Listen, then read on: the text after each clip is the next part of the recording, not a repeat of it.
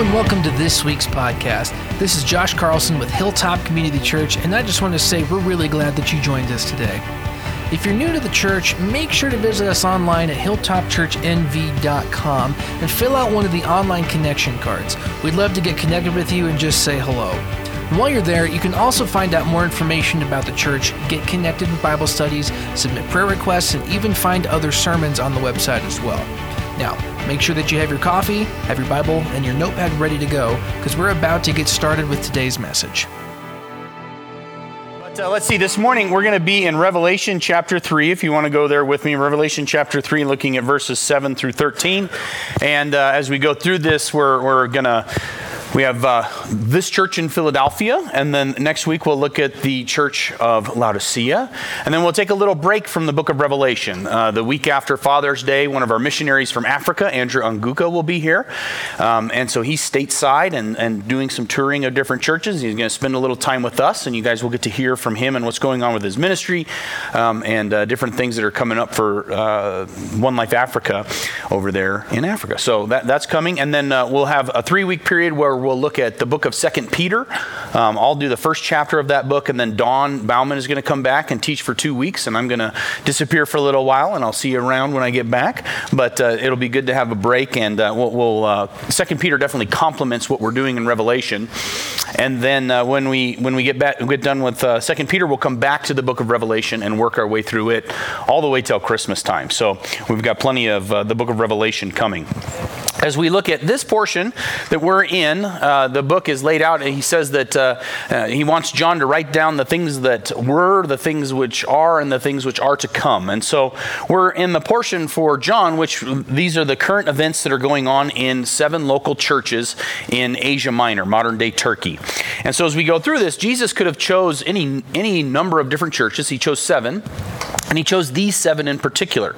And if you look at what's going on, you can see that there are sort of types of different churches and struggles that churches encounter throughout the history of uh, Christianity. Uh, you can also see that uh, these struggles aren't unique. You don't just have one of them, but uh, each church may struggle with three, four, five, all seven of them. Um, and so there's different things that we can take from it within our own lives. But you have the local context that's going on for immediate application. These are real historical places uh, real churches, and the information that's provided to them is very pertinent to them at the time. But then it also teaches us about the church throughout history, and then it also gives us application for our own church and then our own lives, okay? And so that's, that's what we're looking at as we go through this this church in Philadelphia, uh, the, the, message here is, is motivated by a greater reward. Uh, what you're going to see as we go through this is uh, this is one of the churches that doesn't have any rebuke. There's only positive things that Jesus says to them. Some of you are going, finally, um, right? Uh, we, as we've gone through this, there's been some hard truths. There, there are some in this passage um, that, that, we'll look at, but this is really more about um, giving us the right way to live, giving us a, a, motivation that is greater than anything that we could uh, have in in and of ourselves. Okay, so motivated by this greater reward is what we're looking at. Um, as we go through this, I think it's really important to recognize that as we as we shared in communion, the, the body representing or the, the bread representing Jesus' body broken on the cross for us, uh, that he died in our place. It, that, that penalty that he took and, and the punishment, uh, the chastening that was on him, it really was due to us, and he took it for us. Uh, and then the other part of it is that without Jesus' spilled blood, there is no forgiveness of sins. Uh, there is no other name under which heaven that has been given to us to be saved. Uh, uh, you, we need Jesus' blood spilled for us. The consequences of sin are serious, and Jesus, uh, He gave His blood instead of ours. And it, it, it, His blood is, is efficacious, it's fully efficient to save us from the consequences of our sin. There's nothing else like it, um, there's no one else like Him. And as we go through this, one of the things that we're going to see is that uh, Jesus, as the Messiah, is something that was being attacked for this church in Philadelphia, but they maintain. Uh, they're motivated by a greater reward, and so they don't get off track. Um, it's actually pretty rare if you were to wander around to different churches to hear about Jesus' spilled blood anymore. It's something that's avoided. Um, the, the consequences of sin are made light. Uh, but in God's eyes, they're not. And in our eyes, they shouldn't be either. And so uh, the seriousness of sin is something that we need to, we need to weigh as, as an, an honest thing, uh, a truth that we need to come to grips with. And that without Jesus' blood, uh, we are helpless and hopeless to defeat sin. And so uh, there's, a, there's a measure of great thanks that comes along with that, isn't there? When you see what he's done for us, when you see his willingness to sacrifice himself and pay our debt, uh, it really opens up your eyes to uh, want to live for him. At least it should. When you see his love and you see what he's done for you, you understand his, his life traded for your own, his blood spilled instead of yours, the consequences of sin poured out on him, God's wrath, his righteous anger towards sin, um, given to Jesus instead of you and I. Uh, that should be quite the motivating factor. But what we're going to see in this is that there's even more than that. There's even more to be motivated in Christianity than just Jesus' death. Uh, he's resurrected from the dead, and, and in that, he offers us new life. Uh, we're going to see in this passage that the greater reward that we live for, God has crowns that he, he will bestow upon us, rewards for how we've lived our life here on earth. And so, one of the things that that makes you do is you say, Well, is my life organized in a way? Have I patterned my life um, for this reward? You know, if you were to look back at this last week and you say, Well, on Monday I went to work, and, you know, Monday through Friday I went to work, I got home. Um, you know, uh, while I was at work, was I living for a paycheck? Or while I was at work, was I living for a greater reward? I mean, paycheck's good. You should work. Please don't don't not work.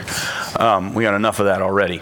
Um, but you know god has gifted you and, and he's and he's blessed you with uh, talents and abilities and you should use those in the areas of uh, expertise and, and ministry and different things that he's given you. You should you should do that. But when you go to work is it about the paycheck or are you there for a greater reward? Is there something more happening while you're at work? Um, maybe parenting. I don't know about you but many times in parenting my goal is just to get to 8.30 because that's when they go to bed. Um, and, I, have been guilty of that. I, I, know it. There are times where I'm just, just get me to 8.30. That's when they go to bed. Um, I don't think I'm living for a greater reward when I'm thinking of parenting that way. Um, th- there's, there's more to be had there. Um, there's, a, there's a greater way to live. And I think you could look at different area of your, areas of your life and, and see that.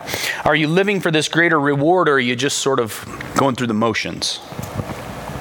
And so let me pray, and then we'll look at these verses that Jesus has through the Apostle John to the church in Philadelphia. Father, this morning we come to your word ready to learn from you. Uh, we come ready for you to inspect our lives and show us areas where maybe we have some growth. And uh, that's exciting, honestly, to be to be before God, uh, to be before you, and have not fear, um, but an excitement that you want to grow us into the image of your Son. Uh, you do that through exposing us to truth in the Word. You do that through your Holy Spirit guiding us. You do that through your promises. And so I pray that we would take hold of your promises. Uh, and ultimately, what we're doing in taking hold of your promises, we're taking hold of you. Uh, if, if, we have, uh, if we are in you, if we are in your Son, and we are new creations, then, then we are gripped by you. I pray that we would grip back and uh, long for the sweetness of life that comes through knowing you. I pray this in Jesus' name. Amen. All right, so verses 7 and 8, uh, I'll read those and then we'll kind of take them apart. Revelation chapter 3. It says, Write to the angel of the church in Philadelphia. Thus says the Holy One, the true one, the one who has the key of David, David, who opens and no one will close, who closes and no one opens. I know your works. Look, I have placed before you an open door that no one can close because you have but little power. Yet you have kept my word and have not denied my name. Note this I will make those from the synagogue of Satan who claim to be Jews and are not, but are lying. I will make them come and bow down at your feet, and they will know that I have loved you. And so we learned that this church in Philadelphia that it has little power. It's a statement of a church that's been ousted by man-made religion. And what Jesus promises them is that this church that you know what man-made religion does is it's a group of people or many groups of people who would say um, we have to work our way to God. That's what man-made religion does. It says there's a gap between us and God. Let's work our way to Him. And the story of the entire Bible is not man working our way to God, but it's God working his way back to us. The only work that we did was to run away from God. And he, he runs towards us. And we see this in the Old in the Old Testament. We see that God comes to this group of people, that he shows up to Abraham, and then he founds a nation and he makes a covenant with them, and his presence is with them in the tabernacle and then in the temple. And it's it's about God coming to people, not people working their way to God. And then Jesus shows up, and this is the ultimate expression of God pursuing us, right? Jesus came to seek and save the lost. He came to give his life a ransom for many. He shows up and he pursues us. And so, uh, this church in Philadelphia, they're, they're maintaining this. They're holding on to this, that God has worked his way to us. It isn't about us working our way to him. This isn't about human effort. This is about God's grace. But the man made religion of the time, and this is what people had superimposed on top of Judaism, was all these rules and self effort. Uh, the Apostle Paul would have been a good, a good example of this. He, uh, Saul of Tarsus could have said that he was of the synagogue of Satan, that it was about man made effort and man made rules until Jesus opened his eyes. But this church in Philadelphia, they've, they've lost their influence in the city because they've been ousted by man made religion. And Jesus tells them, He says, Thus says the Holy One, the true one, the one who has the key of David. Uh, some interesting things here. Uh, Jesus' words to them is that He is the Holy One, He is the true one. Uh, the emphasis there is on the fact that Jesus is the source of holiness and truth. Um, moral, spiritual, moral and spiritual goodness have no other origin moral and spiritual goodness. You're not going to find it in anything else. You, and if you do, say you were to look at the, the our culture, or you were to look at uh, philosophy, and you see something that you say that's morally good. It may well be, but those people didn't come up with it. It found its origin in Jesus. Amen. And so he is, he is the origin of all moral and spiritual goodness. You, you won't find it anywhere else. There's no other source. He's also the, the one the, where truth resides. Uh, what, what was, what is, and whatever will be true comes from no other person, place, or thing. Uh, what, what was true in the past, what is true now, what will be true in the future, it, it doesn't come from anyone other than Jesus. There is no other person, place, or thing where you can go and find the source and origin of truth. You may find bits and pieces of truth in different things. The best lie is the one that's closest to the truth. But the origin and its completeness is only in Jesus. He says that's who he is. Thus says the Holy One, the true one. Not a Holy One and a true one, but the singular Holy One and true one. He says the one who has the key of David. This is a little more obscure. If you don't know your Bible, it's, it's harder to figure out. But Isaiah chapter 22, verse 22, it's a messianic promise where the key of the house of David was given to Eliakim, who then had access to all the wealth of the king. So, what Jesus is saying is that he holds this key of David, and it is the key to all spiritual or eternal treasure. Uh, he said that he is the one who holds the key of the keys of death and Hades, and that had to do with the judgment of uh, those who reject him. This key of David, this is him saying that you and I, in Christ, he's saying, I have eternal reward for you. I have spiritual blessing to you that you can't get anywhere else. That's what he's, that's what he's telling them. And, and so, what he's telling these people who are undergoing persecution, they're undergoing difficulty, is don't give in. He's the Holy One, He's the true one. And stick with me, I have a reward for you that is greater than anything that this world has to offer. And then we see that he has the ultimate authority. He says, I know your works. I have placed before you an open door that no one can close, because you have but little power, but you have kept my word and not denied my name. And he says, I know your works. That's, that's deeds, actions, or the undertaking of your life. It is the pattern of the course of your life. He says, I know it and I like it. I know the undertaking of your life. I understand what you are pursuing. I understand where you're going, and, and, I, and I like it. Does that sound good? Have God look at you and say, I like where you're headed. Do you know how to get there? He says, You have kept my word and not denied my name. This is what God says, Good job to.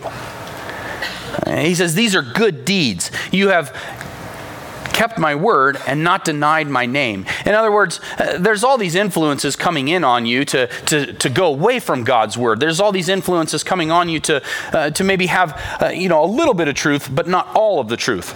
A little bit of holiness, but not all of God's holiness. You know, you just kind of play little bits and pieces, the salad bar of religion. You'll pick what you like and what you don't like, and uh, you'll leave that out. And so uh, you, you kind of go that direction. And he says, I know your works, and they're good. You've kept my word and not denied my name. Uh, denying Jesus' name, one of the things that you'll see people do is they'll, they'll, uh, they'll degrade who Jesus is. He's either not fully God or he's not fully man.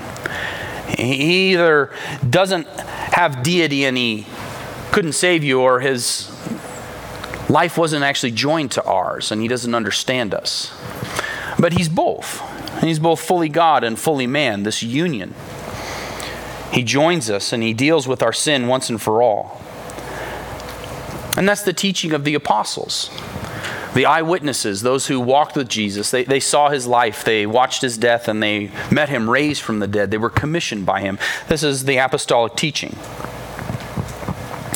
He says, but you have little power. And so there's these limitations that have been placed on believers from those who are of the synagogue of Satan. Now, this phrase, synagogue of Satan, it's a specific reference to the time of, the, of, uh, of this point in time, to Jewish people who rejected Jesus as the Messiah and persecuted the church.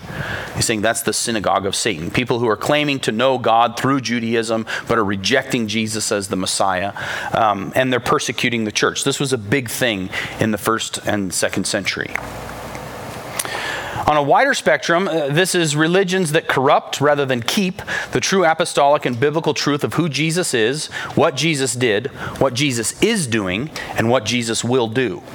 And you have to understand all those things are important.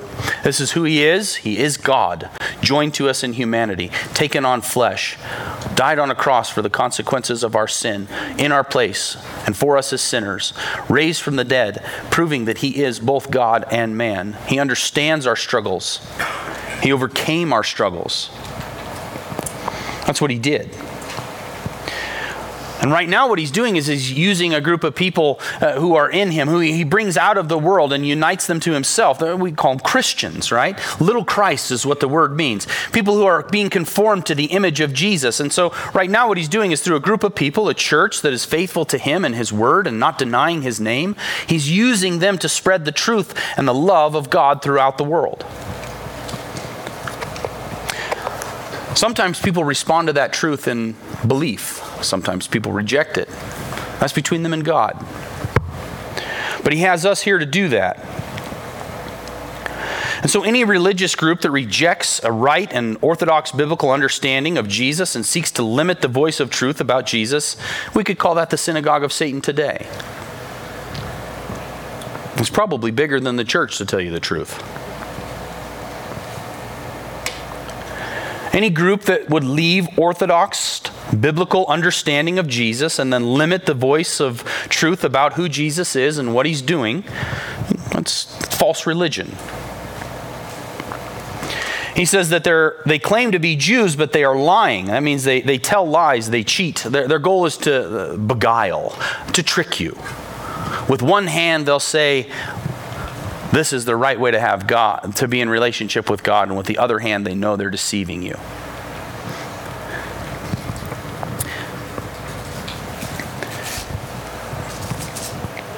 And this is a real thing.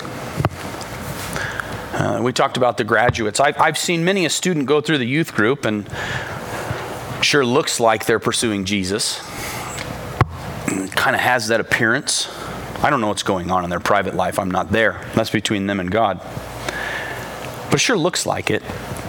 Then they reach an age of reason. They leave the house. They go away to school. They go away to college. They've reached an age of reason and they have freedom. They can choose for themselves for probably the first time in their life on a, on a broad level. And they get tricked. Because there's a little bit of truth in what you can learn in the world, but it's not all of the truth.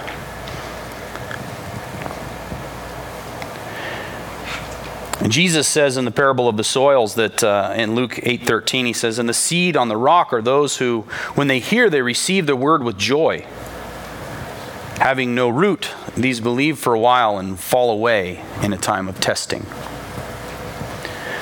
They go out and they experience freedom and they can choose for themselves. And the world is tricky. And the religion of man, even when they say they're irreligious, there's still religion of man going on. It's alluring. And it grabs people. And he's saying to the church in Philadelphia, You're not doing this. You're doing a really good job. Your soil is good. The word has taken root and you're keeping it. You're not denying Jesus' name. And then he says this interesting thing. He says, Those who are deceiving and lying, I will make them come and bow down at your feet, and they will know that I have loved you. Uh, there, there will come a time when Jesus returns and he judges righteously. And those who are with him, those who are on his side, those like the church in Philadelphia, they'll actually be with him in glory. And, and there's like a, the idea is here of a, of a judge or someone on their throne. And uh, the, the church sits with, the saints sit, those, those righteous with Christ, they sit on either side. And uh, he brings those who have rejected him before him and they have to bow, not just before Jesus, but before the, the, the elect, the saved. And he says, the knowledge that they come to in that moment is Jesus sure loves them. And I rejected him.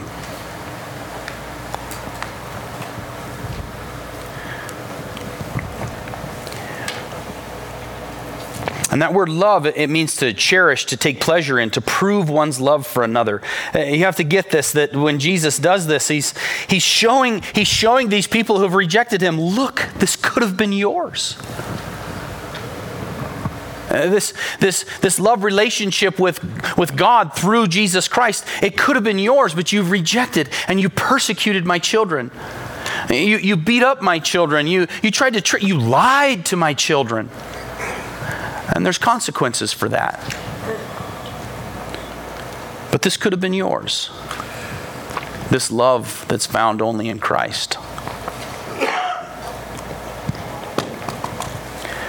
But for those of us who are with him, I think sometimes we, we look at that and you, you, have to realize that, you know, these students that I've, that I've dealt with, I cared about them deeply. I still do.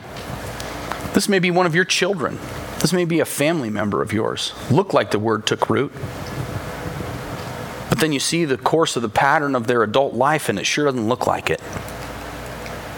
We're not here to judge if they're saved or not, but you can judge a, a, a tree by its fruit. And if there's no fruit, A person probably needs to hear the gospel a little bit, probably need to see it in you.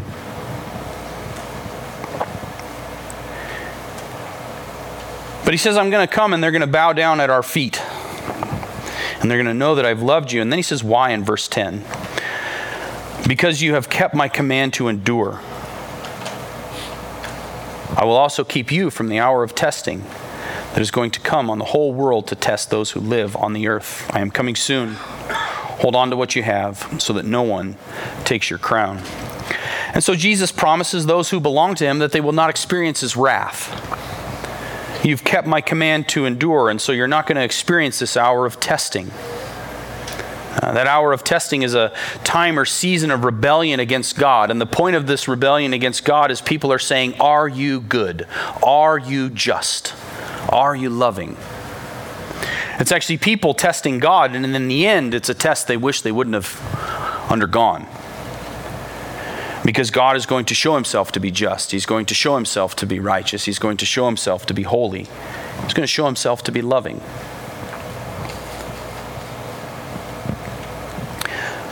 But those who are in Jesus, there, there's no condemnation. Uh, those who are in Christ, the wrath of God has already been poured out on Christ, and so we won't experience God's wrath.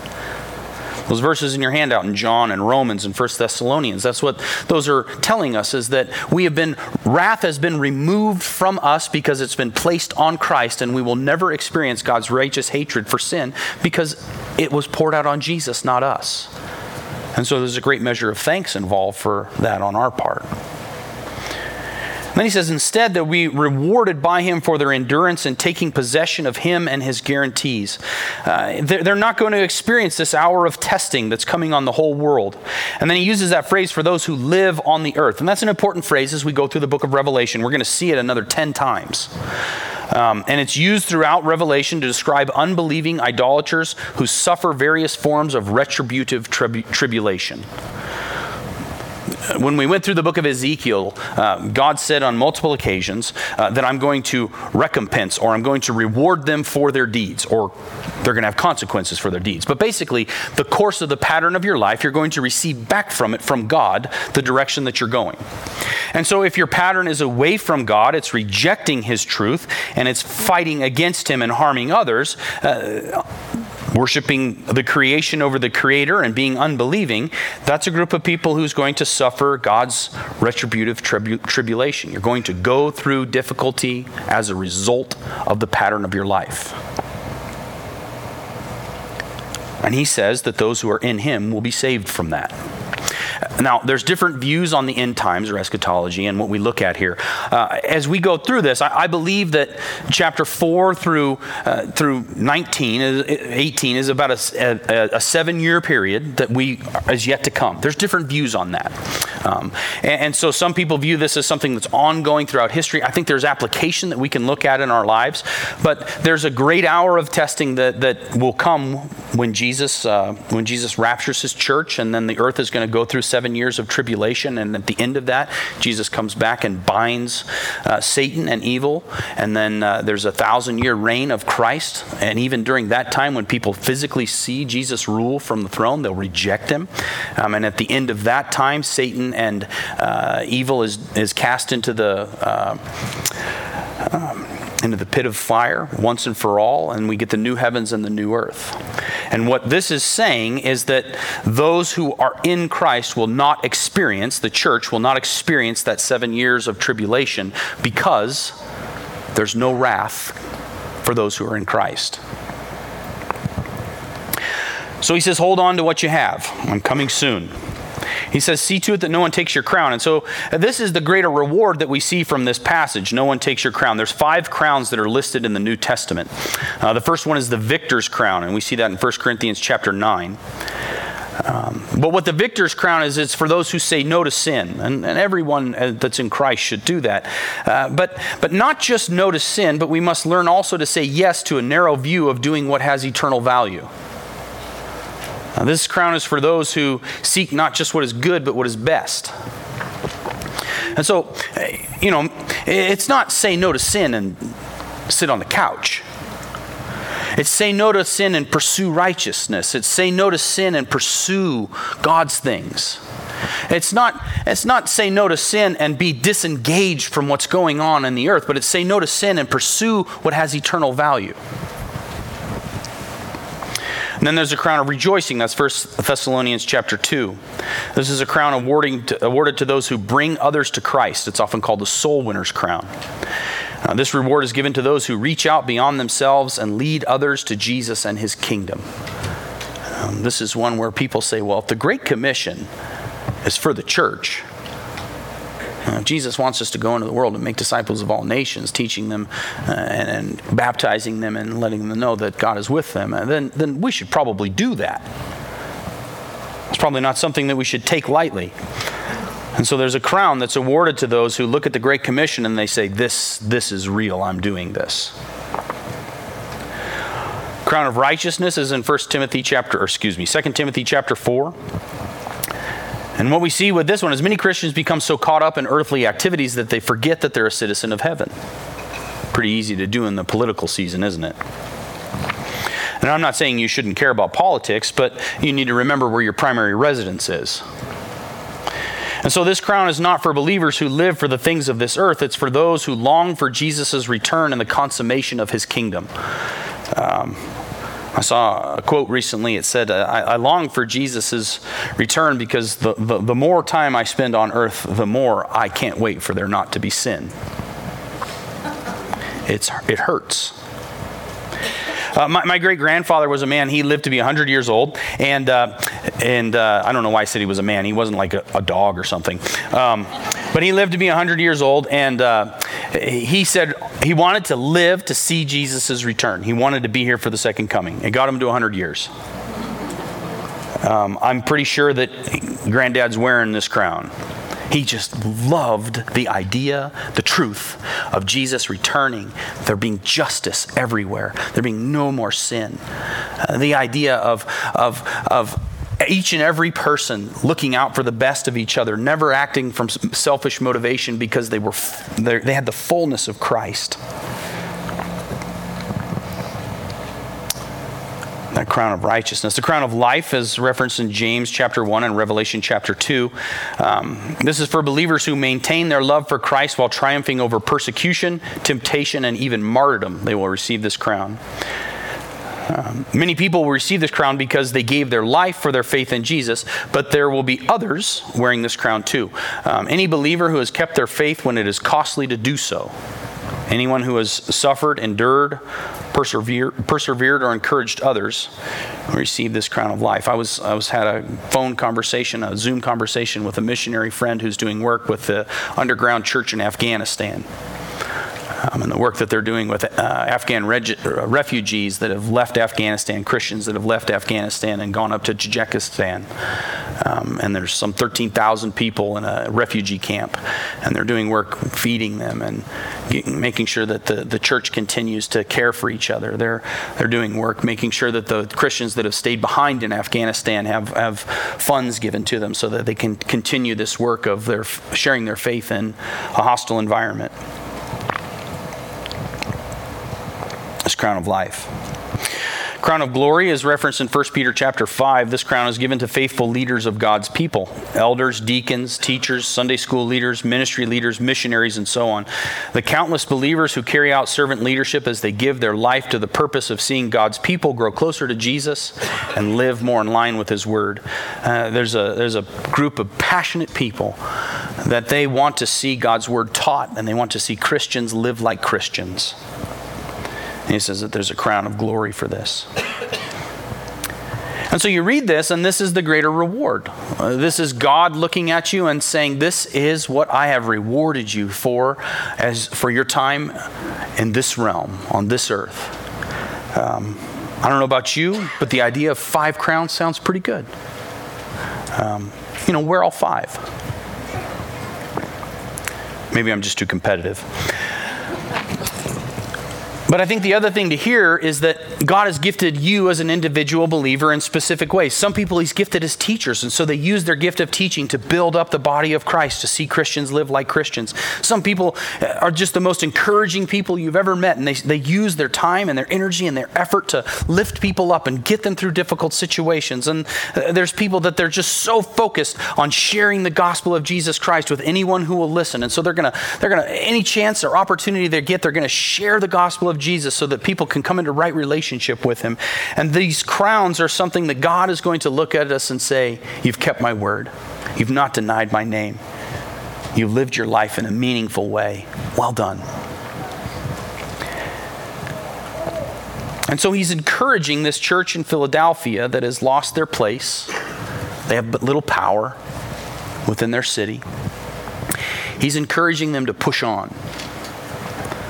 Uh, I, I, understand that there's a group of religious people who are trying to quiet your message about the truth of who Jesus is and what he's done, but don't, don't back down.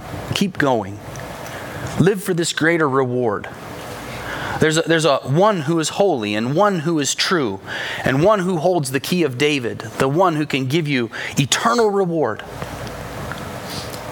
Live for that. My, my son uh, Solomon and uh, one of one of his good friends Balin, they they're both homeschooled. I'm not here to tell you homeschooling's better or something like that. It's exhausting.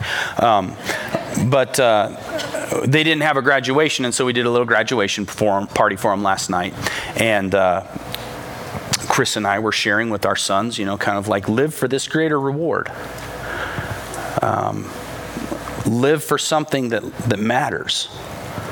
And some of that is you have to realize that God has given you talents and gifts and abilities, and you should use those. Like we told him, you're, you're not going to have a house and a car, and if you want a boat, you're not going to get those things playing video games on my couch. Not going to happen. Like, do the hard work. Use your hands. Go after it. Don't back down. God's given you, um, uh, He's given you intelligence and He's given you gifts. He's given you abilities. Use them for His glory. And then wherever He takes you in your career, work for Him. And, and as you go into that career and you go into that workplace, do what you're doing for Him. But realize you're not going to be successful in life by sitting around. You got to live for this greater reward. But all those things will not fulfill you unless they're lived in line with God's word and empowered by his spirit. I don't care how many possessions you have or how much money you get or how nice your house is. It's not going to fulfill you unless you recognize these things as gifts of God to be stewarded to bless other people. Then they'll have meaning. Then they'll have purpose. Then there'll be a greater reward.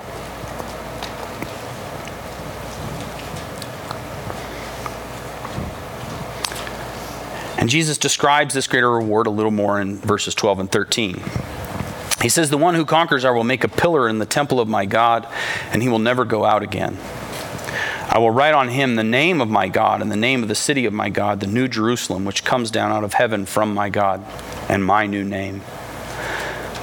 Let anyone who has ears to hear listen to what the Spirit says to the churches. So he describes this eternal reward Jesus promises an eternal re- realm of reward centered on his goodness and glory. This new Jerusalem, this new city, this place without sin or death. If you've never read Revelation 21, do it. He says, I'll make him a pillar in the temple of my God. And so pillars were a big deal in the ancient world. And in Philadelphia, they, they would have been something that they would have recognized. There was a big earthquake in 17 AD.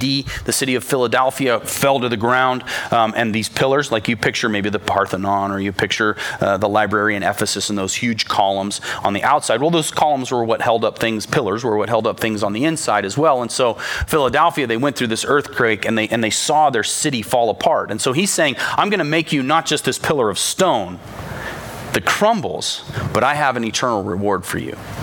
I'm going to make you a pillar in the temple of my God, and you'll never go out again. He says, I'm going to write uh, my name on him in the city of my God, the New Jerusalem. And he says, uh, this is something that they would have done. Uh, we've actually archaeological evidence from these, these old cities in, in the Greek world. One of the things that they would do is they'd erect these pillars, and then on the pillar it would have the name of the city, and then it would have people that they were honoring, it would have their names on that pillar.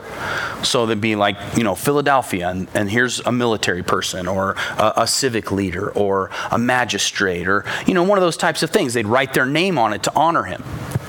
And so, what he's saying, Jesus is saying, is, I'm going to honor you not with just some piece of stone, but I'm going to make you the pillar.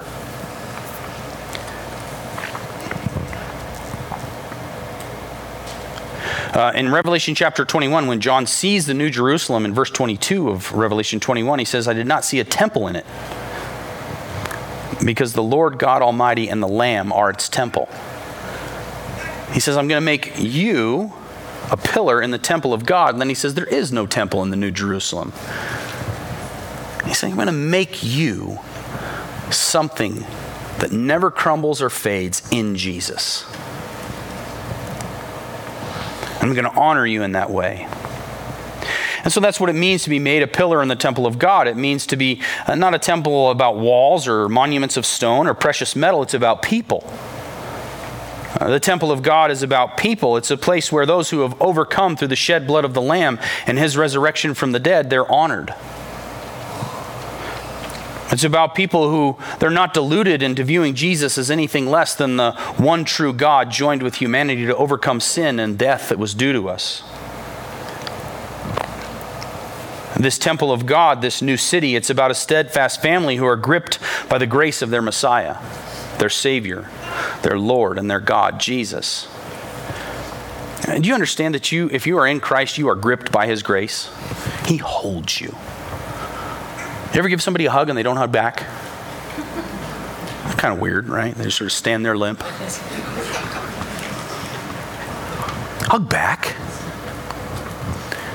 He's, you're, you're gripped by Him. embrace Him in return. This is the reward.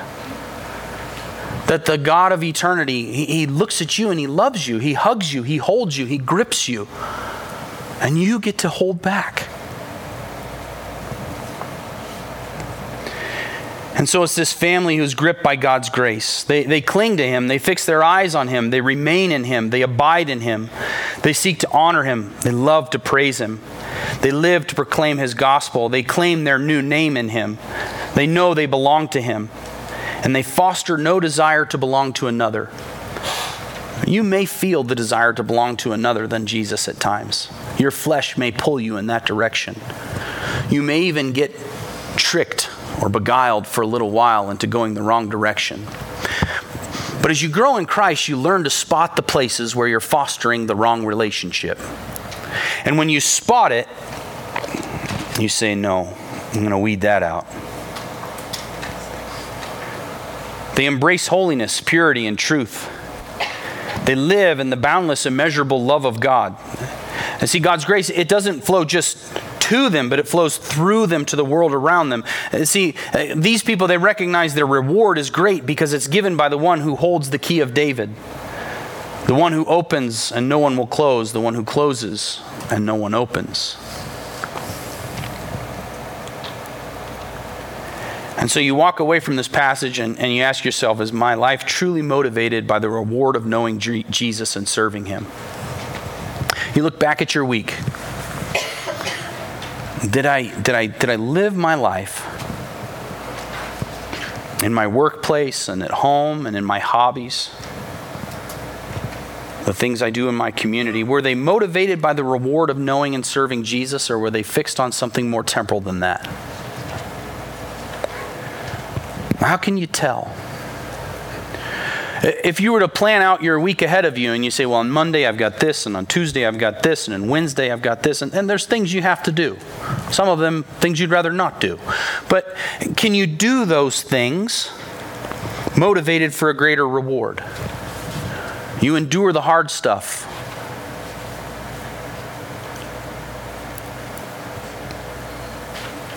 Because you want to honor Jesus. Uh, you, you look at your life and, and you, you practically organize your life around Jesus and his kingdom. You, you, you, look at the way that God has gifted you. You look at the job that you have, the marriage that you have, the, the friendships that you have, the children that you have, the money that God has given you, the possessions that he's given you. And you say, I'm going to practically organize these things around uh, putting them into, stewarding them towards things that honor Jesus and grow his kingdom. And then you got to ask yourself, why would I do that? Why would I organize my life in this way? And when I don't organize my life in this way, why do I choose that?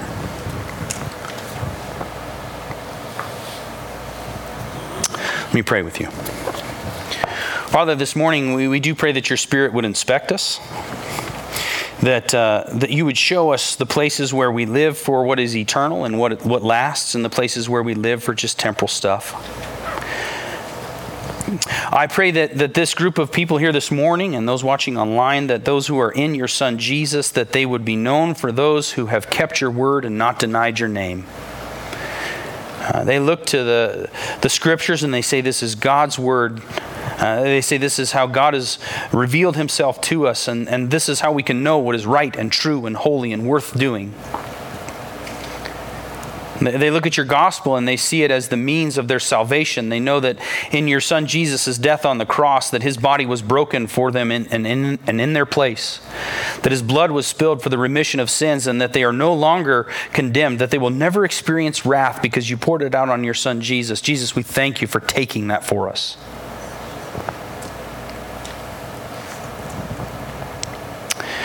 May we live our lives for the purpose of making your name known, not denying your name, but, but specifically organizing our lives and the things that we have and the jobs that we work and uh, the hours that we spend, that we would organize those for your glory. And Spirit, I pray that you would show us that. And for those that are listening right now that don't know you, that they would hear what real Christianity is We sinned. You created us in love, and we sinned against you.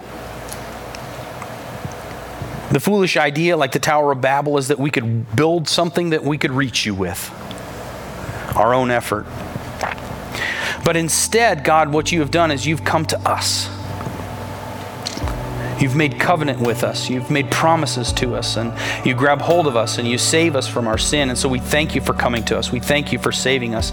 And, and that's why we choose to organize our lives for you. Because you loved us, you gave yourself up for us, you saved us from the consequences of our sin. You are worthy of us choosing to pattern our lives in a way that honors you. We thank you for that, and we pray in Jesus' name. Amen.